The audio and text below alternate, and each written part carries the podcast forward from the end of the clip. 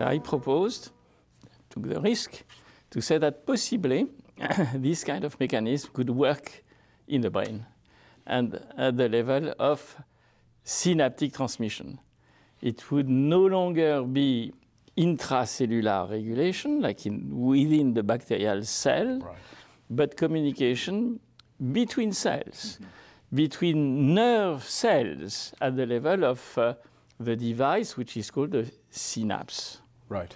And the regulatory signal would not be anymore the feedback inhibitor, but would be a neurotransmitter.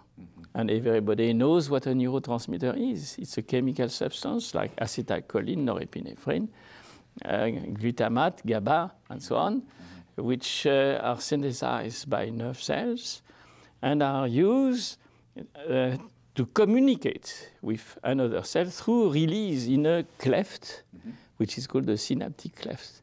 And there, in the synaptic cleft, the idea was that the neurotransmitter would bind to a regulatory protein, which would be a receptor. Yes.